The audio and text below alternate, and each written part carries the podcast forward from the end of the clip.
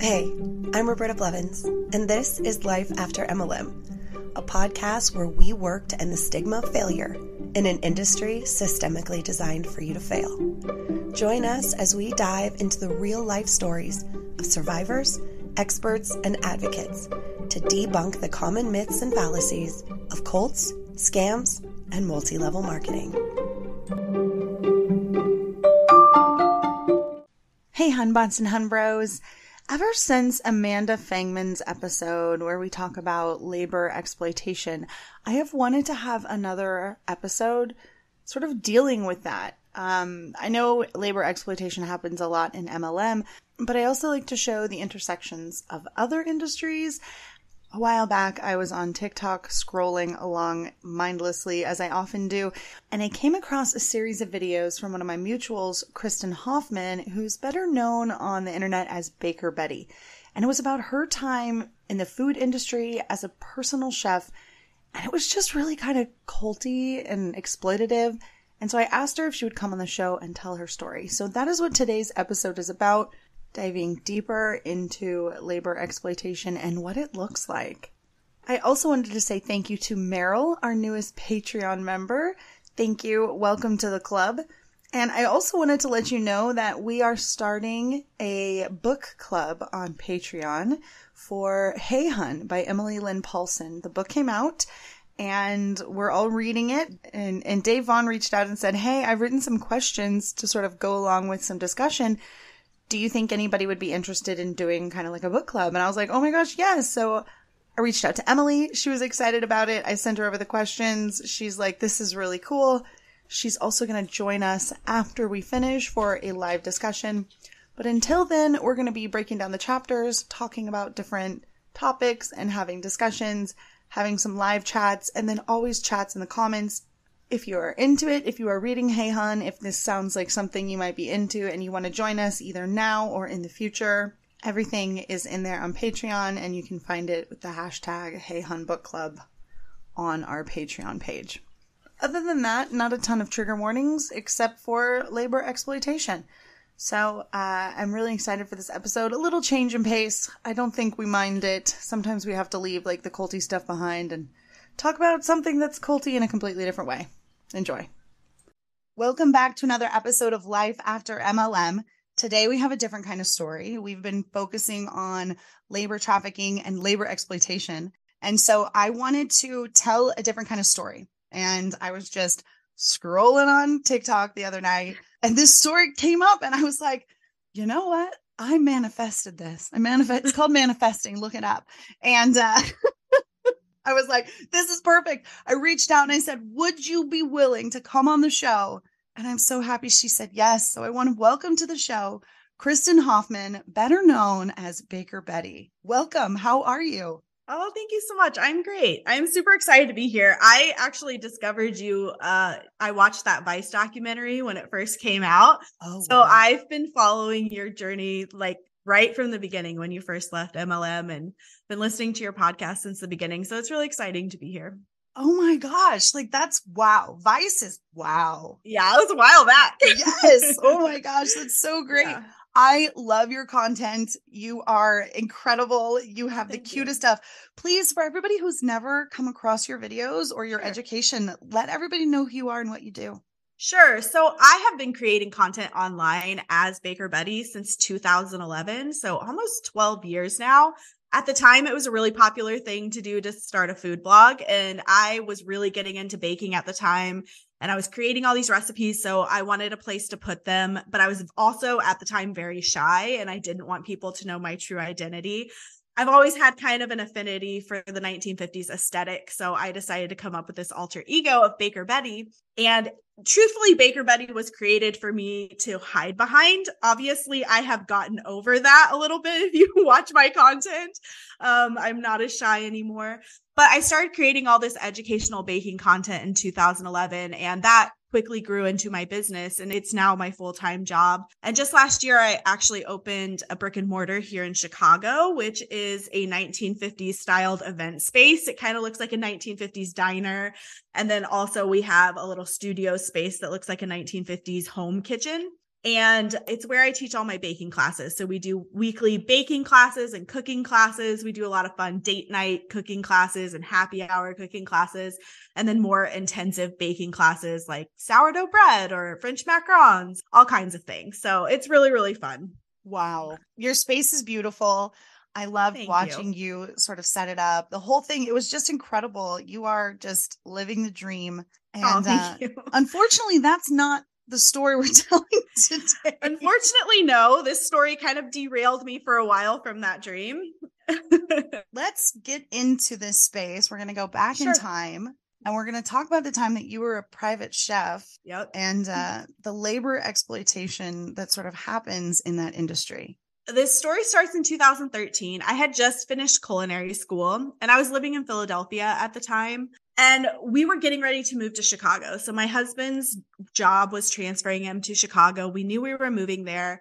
And I was kind of in this weird limbo. I didn't really know what I wanted to do with my life. I had just finished culinary school, but I definitely knew I didn't want to work in a restaurant or in a bakery in production or anything like that. And Baker Bettie was already starting to generate revenue, but I didn't know if I really wanted to pursue that as full time. So I decided to just kind of like poke around and see what kind of unconventional jobs I could find. And pretty quickly, I found a Craigslist posting, which maybe should have been my first red flag. but I found this this job posting and I remember reading it to my husband and saying, "This sounds like a dream job." We had already actually rented an apartment in Chicago, and the location of this job was just two blocks away from where our new apartment was going to be.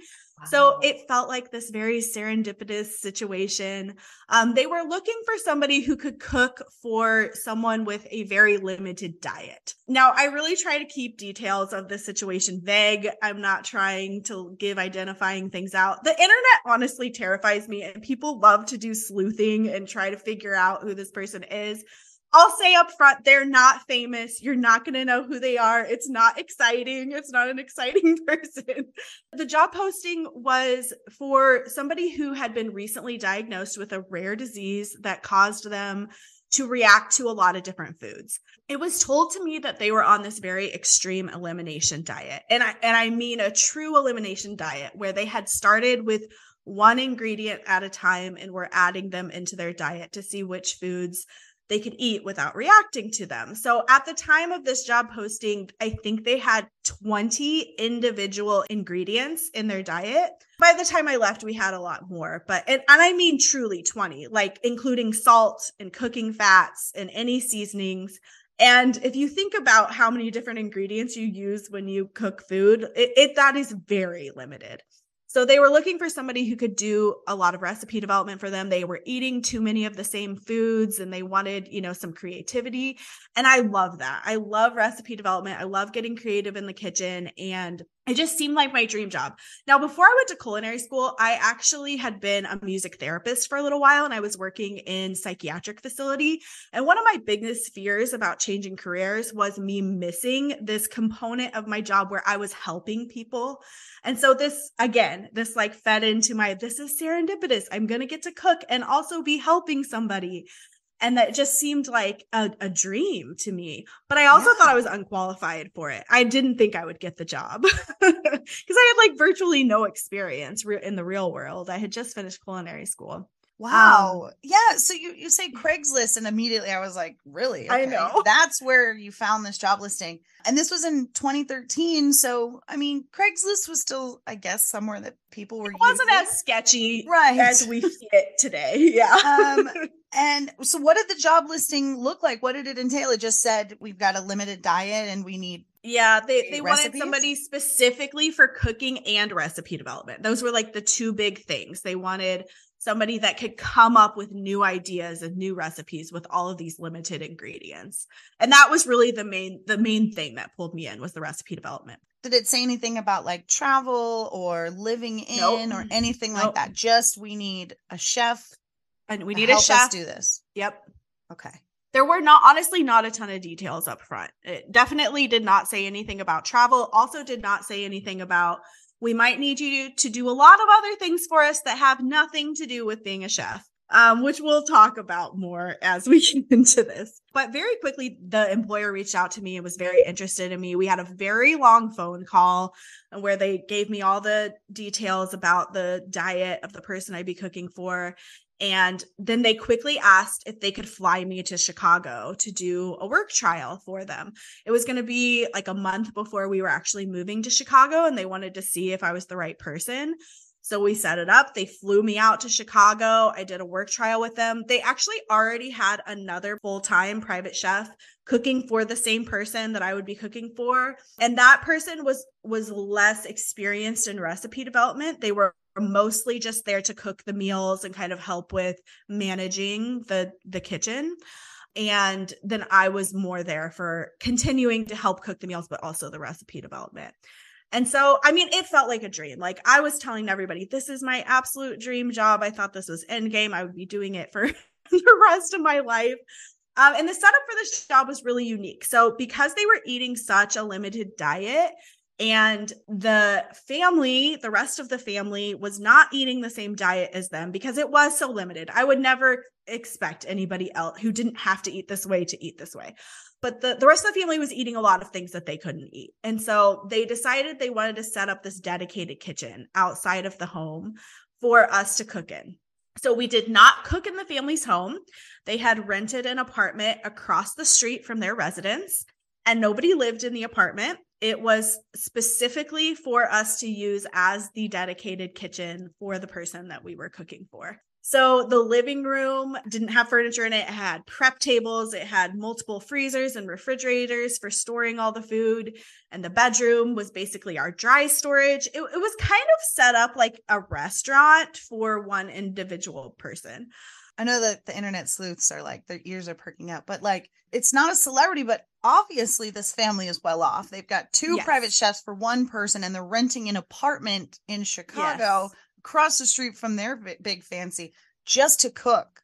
Yes. So yeah. And and wow. in the end, there ended up being three full time private chefs. So okay. yes, they were ultra wealthy people. Yes. But again, not somebody that you're gonna know who they are.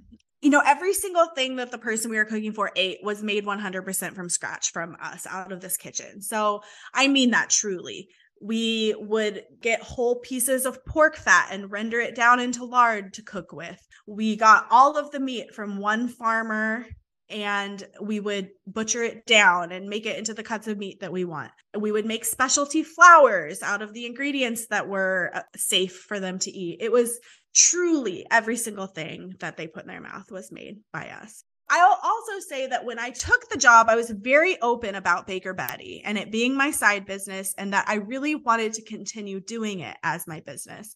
And my boss was super, there was definitely this honeymoon phase where they were, oh, absolutely, you'll have plenty of time to do those things. This is a very flexible position.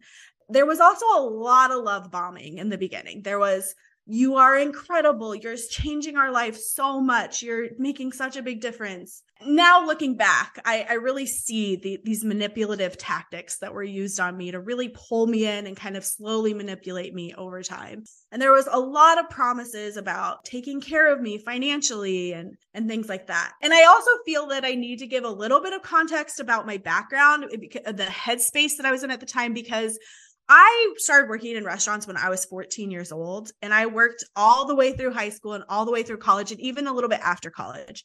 And so, if you've ever worked in a restaurant, you know that the restaurant world is a very toxic place, and it's very normalized in the restaurant world to work very long hours, never take a break, work for very little pay. You come in when you're sick. You do not take a day off unless you're basically on your deathbed. Like that is what the restaurant world that is what is very normalized in the restaurant world. So essentially all of my working experience before this is kind of like in that context you know? So when i get this job offer for a job that seems upfront to be somebody that cares about their employees and, and really wants to you know praise you for doing a good job and give you a raise it seems like this very appealing job looking back, people always want to ask, what did you get paid? Did you make good money? I thought when they offered me this job, like I was being offered such a great pay. And looking back, it's kind of embarrassing. I get kind of embarrassed thinking back. But I think my base pay when I first took the job was $20 an hour. For a private chef, that is not good pay at all. but it was more money than I had ever made. You know, it was, it seemed like it was great money. And they also did this thing where they were like, we have this 30 day grace period for you to kind of prove yourself to us and we'll give you a raise after that 30 days and we also do bonuses we do a, a six month bonus and then we do an end of the year bonus and depending on how well you do like that will affect your bonus and they also paid time and a half for any hours over 40 hours which there were a lot of and so I think at the end of that first year, after I worked a full first year for them, I made close to six figures, which at the time felt like so much money. And it is. It like a lot of people do not make that kind of money. But for the amount of work and labor I was doing, it was not, you know, and they really just like kind of held money over our heads to get what they wanted from us.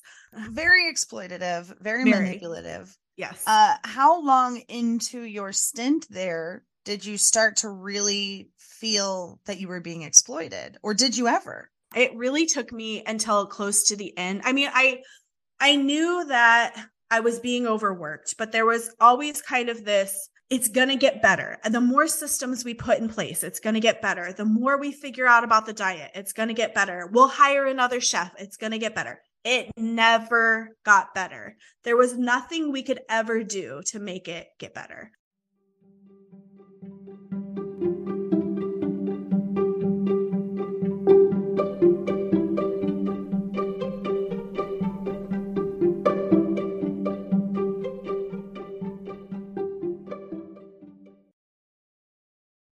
Do you ever wonder how much of your personal data is out there on the internet just for anyone to find? I promise it's more than you think.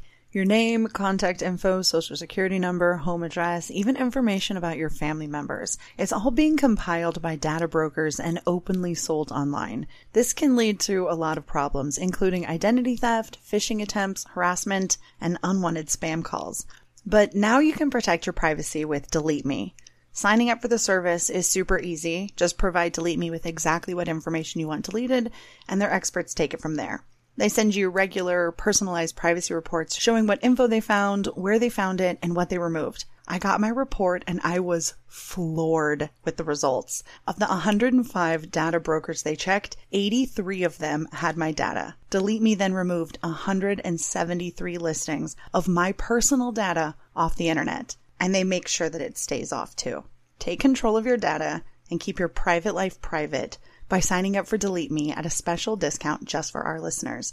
Get 20% off your Delete Me plan when you go to joindeleteme.com slash MLM and use promo code MLM at checkout. The only way to get the 20% off is to go to joindeleteme.com slash MLM and enter code MLM at checkout.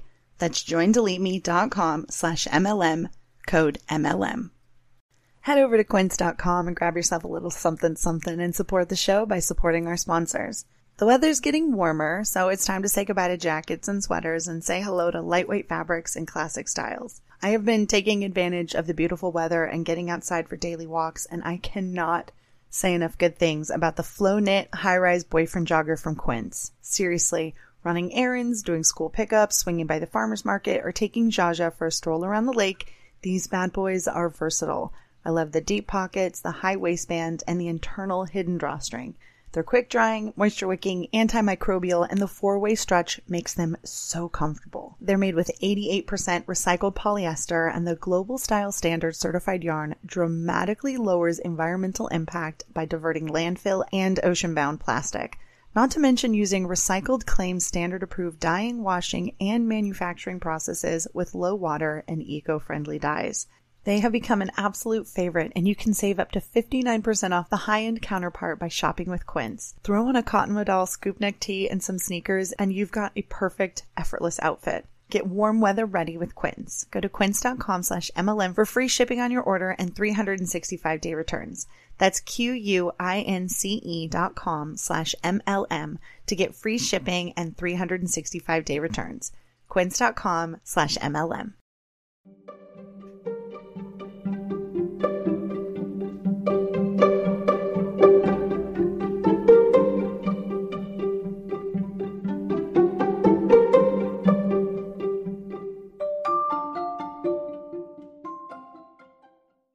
Um, so I think I was always kind of like chasing that. I was chasing the time when this job that was presented to me as my dream job actually became the dream job that I thought it was. It's such a theme. Yeah. Like you know that you're struggling and you're like you're getting these promises from this person that's like just work a little harder. Mhm. Just we're we're putting systems into place. I don't even Right. can't even tell you how many times I heard that even in LuLaRoe. Mm-hmm. It'll get better. We're we're fixing the website. We're putting new systems into place. And so to hear the same stuff from a private family who's Mhm. hiring you, it- it's just it's the same manipulative, exploitative language where Yep. you're just you're you're living on hope. Mhm. Wow. Okay. So how many was living on hope. how many years total were you with this? I worked there from for three full years before I left. Yeah. So let's talk about some of the stuff that you had to do where Sure. you read this Craigslist ad, you're making Sure. recipes and you're cooking for someone with food allergies. That's what it was presented as. Mhm. $20 an hour, which if that's all you're doing, that is a pretty good pay for cooking and for one person, it doesn't seem like so much. But let's actually get into some of the stuff that you actually were doing on that bait and switch of a Craigslist ad. Yeah. Well, so the job in and of itself was so much more that the actual cooking part was very complicated and complex. We had very, very detailed inventory that we had to keep updated all the time meticulously. There was every single day, any item that we used to cook with, we had to take it out of inventory, and my boss would obsess over that. Um, we had a very, very meticulous meal plan that we had to, you know, make every week, and it would take hours and hours and hours. And my boss would edit it and come back. It was never good enough, no matter how much time we spent on it. Um, we did all of the shopping for the family, any kind of ordering. And then, of course, we did all of the cooking. So the person we were cooking for ate four to five meals every single day because of their activity level and calorie needs. And all of these meals had to be made fresh. There was no prepping a meal and then reheating it, or like even getting it part of the way there and then handing it over to them so that when they got home at nine o'clock at night, they could just pop it in the oven and heat it up. No, everything always had to be made fresh and hot and delivered to them right when they were ready to eat it. So, making four to five meals a day fresh is a huge amount of labor, even if it's just for one person. Is that a personal choice or was that Mhm. having something to do with the allergies or No, that was absolutely a personal choice. Yeah. And there was a lot of kind of pulling at my heartstrings to they already have all these limited ingredients and this is such an unfair situation for them. So they deserve to always for every single meal have a fresh hot meal never leftovers. And you know if they treated us well and paid us fairly and gave us benefits which that's the other thing there was zero benefits with this job no paid time off no health insurance no nothing like that. You know they're they're paying for the job. They can have whatever they want but all of these things just kind of build on each other. Now pretty early on my boss did say to me there may be times when i might ask you to do something that doesn't have to do with cooking. And i hope that you can understand that that we might sometimes need that. Now the first thing they ever asked me to do was to find them a new couch. And they oh, what? and they had these very specific requirements about this couch about the dimensions and the shape and the color. And it took me so long to find this dang couch. And i remember in my head thinking like this is such a ridiculous request but also thinking i'm getting paid $20 an hour to scroll on the internet and try to find this dang couch. Like this is so easy. The second thing they asked me to do was to find them a dog. And i spent multiple days scrolling the internet for uh, different shelters because, of course, the dog had very, very specific requirements as well. Now, when they got the dog, then sometimes, hey, can you walk the dog? Over time, it just built and built and built. returning things to stores. Then it started to become managing schedule, making appointments for them. It literally becoming like a personal assistant yeah. in addition to being a private chef. I remember there was a time when I did really try to start putting boundaries in place because it started getting very out of hand. And my boss would say to me, I always figure I can always ask you and you can always say no. Oh. And this oh. is such a manipulative tactic because again, our our pay was very much determined by the work that we did for them. They would hold bonuses over our heads, they would hold raises over our heads. And this was totally a way to just get us to do whatever they wanted us to do.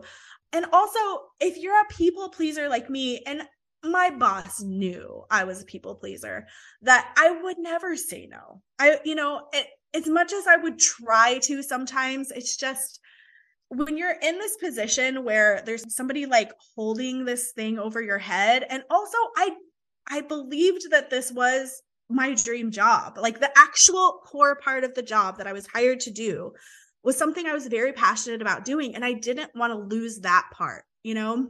Yeah. And so it just got harder and harder and harder to say no.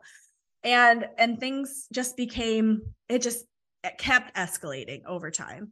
You're a personal assistant to this person as well as their personal chef. So, right. what were some of the things that you had to do as a personal chef that sort of went above and beyond what you thought you were signing up for? Travel was the biggest thing. There was not any discussion of travel when I first took the job, but very quickly it became clear that there was a lot of travel. They traveled constantly, at least twice a month. And travel was such a ordeal because we would have to bring everything that the person was going to eat with us because again we you know made all these specialty flours we had special meat we had all these things. The only thing we could get at our destination was fresh produce. So we would have to really plan ahead and plan all these meals and figure out what we were going to bring. We also had to bring all of the equipment that we were going to use to cook with because we couldn't risk cross contamination so travel was a huge ordeal.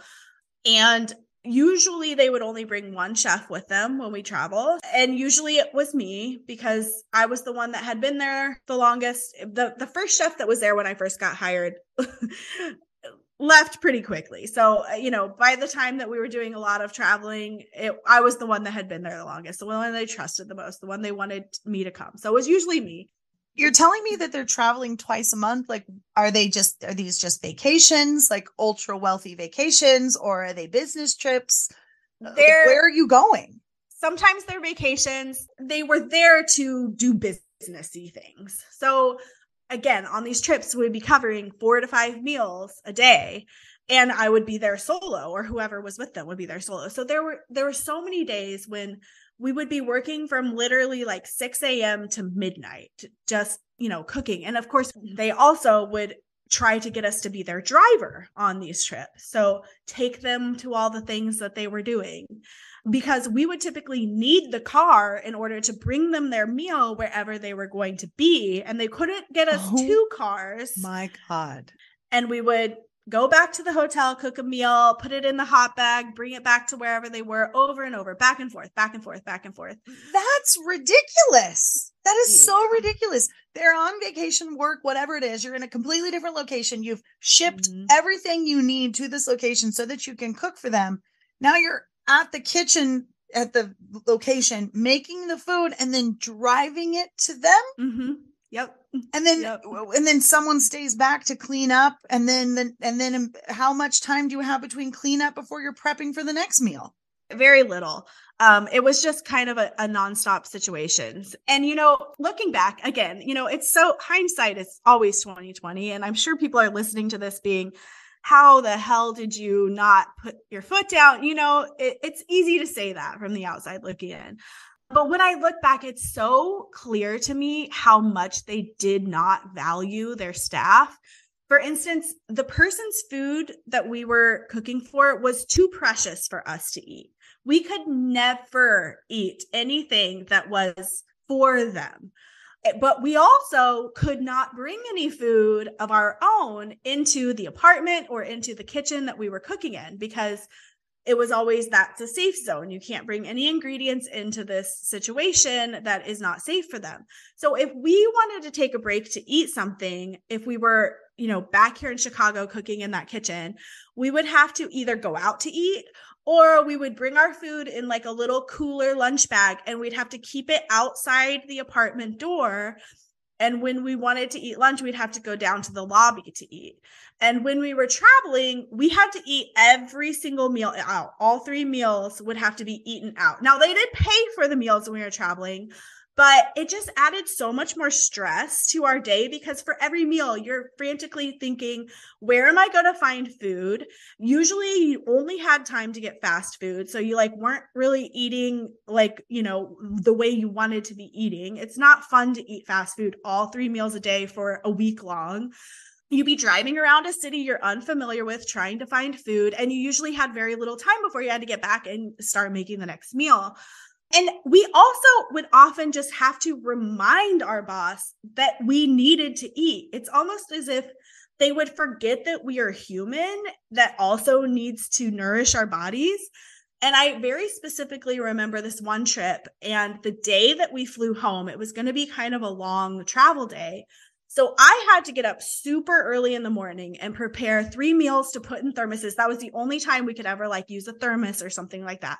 Prepare three meals to put in the thermoses so that my client had enough food to get through the travel day and then get cleaned up and get all of our equipment and our, you know, coolers packed up and the cars packed up and then as I'm like frantically getting all this done so we can leave for the day, uh, one of the family members went to go get breakfast sandwiches for the rest of the family to eat something before we left. And they didn't get me one.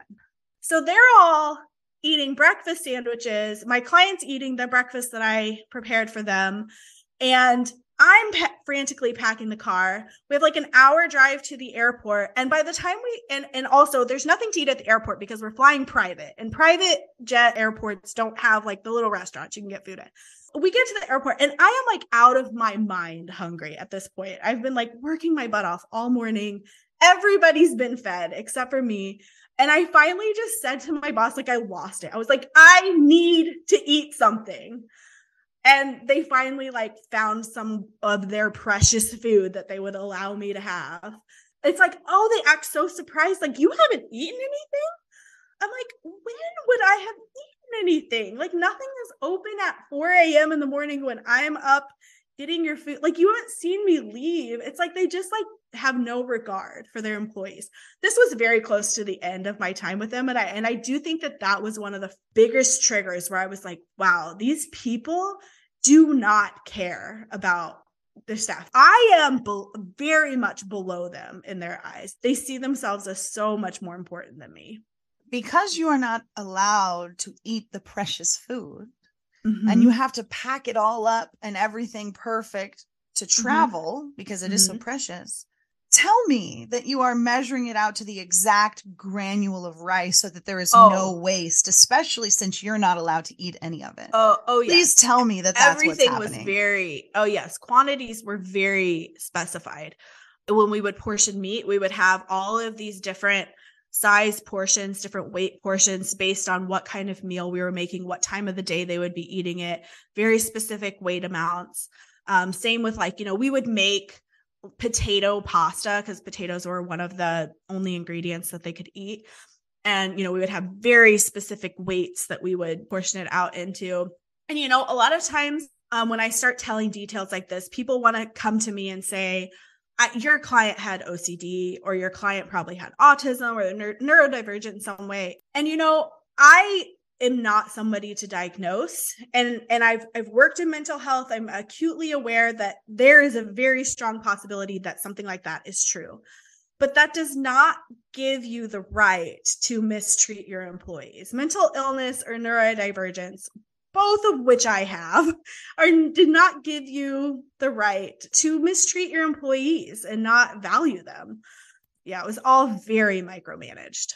Well at least there wasn't like copious amounts of just waste or yeah well was there still? i would say there was there was not copious amounts of food waste while i was there there was copious amounts of other types of waste we were never allowed to use like reusable packaging for their food. So we were packaging their food in takeout containers for every meal. And I was constantly trying to convince them to let's start using, you know, like we can use like glass containers that we can wash but they didn't want to have to keep track of them and have to give them back to us to then use again the next time. That was too stressful for them. So we would use like plastic takeout containers for every single meal that we made for them. And that is one of the things that really drove me bonkers that I like could not convince them to try to to come up with a more sustainable way to do things. There was so much packaging waste. You know, one of the other things that happened that uh, talking about food waste that I start seeing red when I really think about it, but um, we had an in-home freeze dryer that we would use in the space to freeze dry full meals for my client to take with them. Traveling was such an ordeal. We had to bring so many ice packs and so many coolers that I was trying to figure out a way that we could do this with less ice packs, less coolers. So I learned about in home freeze dryers. I convinced my boss to let us get one. We started freeze drying meals. We started testing them out. And i I hear people say all the time, well, that food doesn't taste good. They're wrong. It really does. Like it really is still good food. We would make, you know, the same kind of food that we were making from them at full meals, freeze dry them and rehydrate them so that we could travel with these foods. I also saw this as okay, this is a way we could help make this person more independent. They could start doing it themselves. They could just throw it in a pot, add some water, heat it up, get it ready for themselves. And so that was my intention was to help make things simpler for us. Of course, it only overcomplicated everything and my boss started really obsessing over having every different type of freeze dried meals, certain numbers of freeze dried meals. We would start freeze drying raw meat because raw meat can be good for 25 years if you freeze dry it and package it right. Um, and so then if the freezers went out, we weren't like, SOL because we'd have, you know, all this stuff. So we we literally free I can't even tell you. I think we probably had at least if they wanted to, they could eat a year's worth of food off of that freeze-dried food that we had made. Wow. But they refused to use it. They just would not use it. They just kept saying, "Well, we can afford a private chef. I'd rather just bring you and have you cook fresh food. But I still do want you to keep freeze drying food. Like I still want you to put all this effort into freeze drying all this food. So when I left, there was literally a, an entire room filled with freeze dried food. I have since learned that it has all been thrown away. I just see red. I can think of a, a ton of places that would have taken that as donations. And there's so a year's yeah. worth of prepped, not only meals, but the yeah. raw ingredients as yeah. well. Yeah. It is eh, the Enraging. ultra wealthy waste. Styrofoam and plastic and paper, everything, just because we just it's just easier. We don't have to bring you a glass. What? What? Just and not and not only that, but like we couldn't even do reusable like silverware. Like they always used a plastic fork or spoon for every single meal.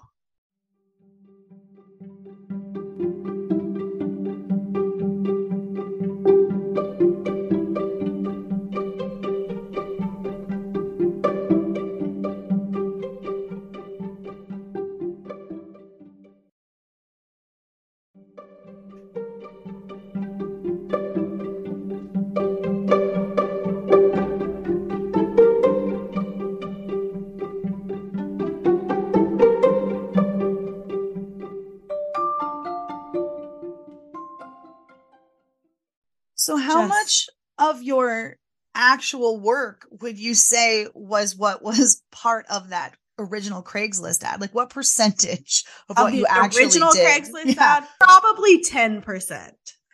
I 10%. mean, yeah, probably. Yeah, it, it got so bad in the end.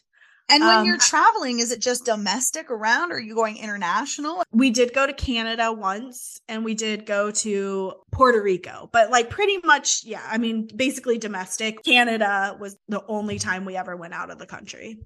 How old were you when you decided this was enough and you were like, I'm out of here?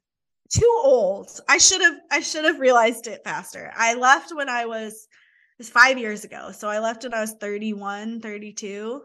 And, you know, by the time I left, I was working 80 hour weeks most week. I was barely ever taking a single day off.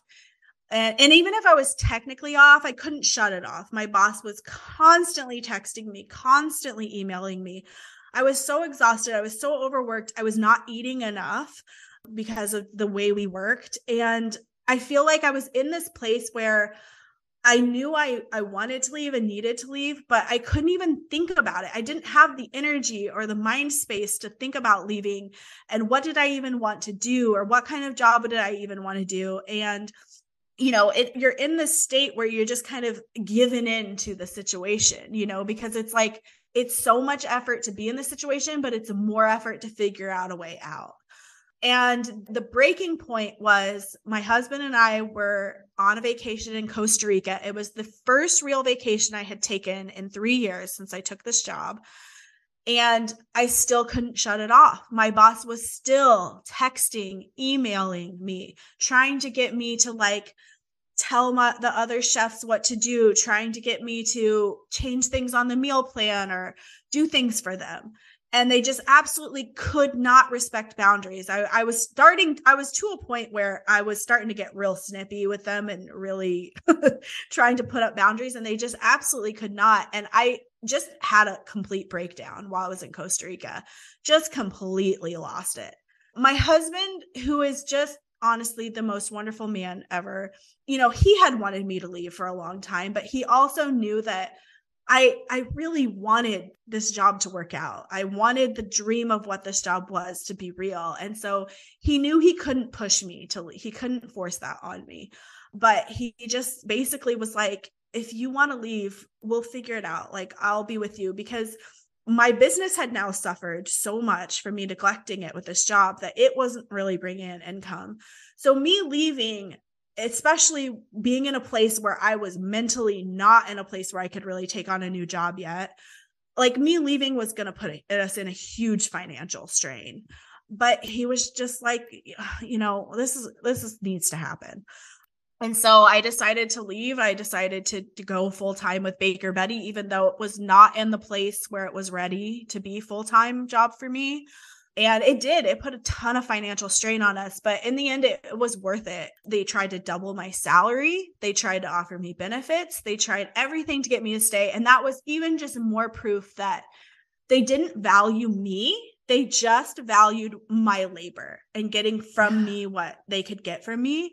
And it just enrages me that they're like, oh, well, if she's going to leave, then we will pay her what we should be paying her and give her benefits. It's absolutely so, it, it's asinine. It really is. It is. For you it to is. be like, you've mistreated me for three years. I'm done. And they're like, yeah. we'll finally pay you what you're worth. And you're just like, yeah, fuck you. Ah. And my boss was also very condescending about me going full time on my business. She kept saying to me, I see this as you taking a break. I know you're going to be back. She tried to offer me to invest in my business, which uh, somebody may be hearing that and be like, oh, you're so ungrateful. She wanted to invest in your business. That was completely a self. She wanted to control me. Like, I know, I know oh, exactly oh, like what, what that was, you know, about. She seems like uh, a giant walking red flag. So yeah. there's there's nothing yeah. altruistic there. Yeah. So, I mean, it took me about a year for me to grow my business to be at a place where one, it supported me and I could also afford to bring somebody on full time. And my first full time hire was one of the private chefs that was also working for the family. Oh my God, I um, love that. And I like made a very strong commitment to myself that I would not hire somebody until I could pay them a truly good, comfortable, livable wage that did not require them to be in a comfortable, livable wage by working overtime, you know, and that I could give them health benefits. I could give them retirement benefits. I could give them paid days off. And she's been with me since, ever since she still works for me now. I now have seven full time employees and one part time employee, all of who I offer benefits to and pay them a good, comfortable, livable wage. Wow. And, you know, I'm just really passionate now about I, you know, I'm in a lot of communities with other business owners. A lot of food bloggers are, you know, have staff and and I really try to be vocal about this food world. The food industry has really trained us all to think that one, we should work for as little pay as possible and work as hard as we possibly can and not value our life. Work comes first. But also, I think uh, working in that, when you become a boss, you're also still kind of trained in that mindset. And I think it's important for us to talk about that and to really encourage other business owners to self-regulate and to really call themselves out on that. And if, and if you cannot afford to pay somebody a comfortable livable wage you're not ready to hire yet. You know we really need to see our employees as the absolute biggest asset in our company. They need to be well taken care of. They need time off. They need you know especially if they're coming from this food world where you're trained to not take a break you you tell them to take a break. You remind them to take a break. And it's our jobs as bosses to make sure that our employees well-being is taken care of. Absolutely. I love that you're doing that. I love that you have taken this like horrible experience of this labor exploitation and just just a really nasty situation that you were in and learned from it, learned what not to do, and are being that badass businesswoman on the oh, backside and being like, yeah, like you're a full on boss. I love it. Oh, thank you. This is the kind of story I like to hear where you're like, this is what happened to me. This is what I learned. And here I am. I'm not exploiting my workers. For the yeah. longest time, I didn't want to bring anybody on to help because one, I was afraid to like let my baby like be seen yeah, by someone hard. else, you know? It's hard. Mm-hmm. And then two, because I wasn't sure if I was going to be able to give somebody a fair wage in a in a contract position, you know? Mm-hmm. And so uh, I, I did finally hire someone and she's my awesome. lifesaver Congrats. and felt really good. And I was like, yeah. thank you for helping me because yeah. now I'm not so stressed. I because know. I hear from so many people that bringing someone on to help you should make you more money because mm-hmm. they're taking things away that, that mm-hmm. you, you don't have to do. And so you can focus your time and your energy on other things, make more money, bring on more people, and, and create something that's really beautiful and wonderful. I, I just, it's, you're amazing. Like oh, you're even you. more amazing than I thought. Oh, thank you. I mean, I I used to really think about what is my goal with this business? Do I, you know, want to have a show on the Food Network someday or, you know, what what do I want out of this? And and recently I've sat and thought about that a lot and it's dawned on me that I just want to provide good jobs for people. Like I want to provide good fulfilling jobs for people where they feel respected, they feel like their voice is heard and they have a life that is balanced and it's so hard to find that in the US. You know, we're so we're so trained to accept exploitative jobs in the US. And I think that's becoming less. I hear people say all the time that people don't want to work, but I don't think that's true. People want to work in a job where they're respected. That that's the biggest thing, you know, and people are are starting to stand up for themselves, and that makes me really happy but yeah, I just I want to provide good jobs for people. I think about so many different avenues of work, especially mm-hmm. service industry where we allow people to take advantage of us. As a hairstylist, I oh, exploited oh, yeah. my own labor so many times. As a hairstylist, if there's somebody sitting and processing, you can take someone else. Yeah. I, and it really took me till COVID to be like, no, I'm not going to double book anymore. No, and, and I had to be the one to set those boundaries for mm-hmm. myself because absolutely. I was exploiting myself. Oh, absolutely. As a business owner, it's so hard not to do that. And we do we do have to absolutely see ourselves like you are also an employee of your company and you need to treat yourself as well as you want to treat your employees. you know, this year I'm it's my year of like taking breaks and saying, "Sure, I'll go." Sure, that mm-hmm. sounds fun. And I've got all this travel coming up and all of these That's really amazing. cool things. And I would have never been able to do this if I didn't stop exploiting myself and say, you know what, Roberta, you deserve a break. You work really Absolutely. hard. Absolutely. And so I, I hope that people are listening and are going, oh, yeah, I should probably give myself a break. I should definitely take that lunch. When I say that I'm going to sign off and not take my 30, maybe I shouldn't do that today. Maybe I should Absolutely. take it. I know here in California, if you are an employee and you decide to not take a lunch, you actually have to sign oh, like really? a form that says, oh, I wow. am not taking my not lunch taking voluntarily my lunch. Wow. to work instead. Wow. because my ex had to do that in construction all the time. He had to sign out Mhm. that he was voluntarily not taking a lunch. And I was just like, is that that's a thing?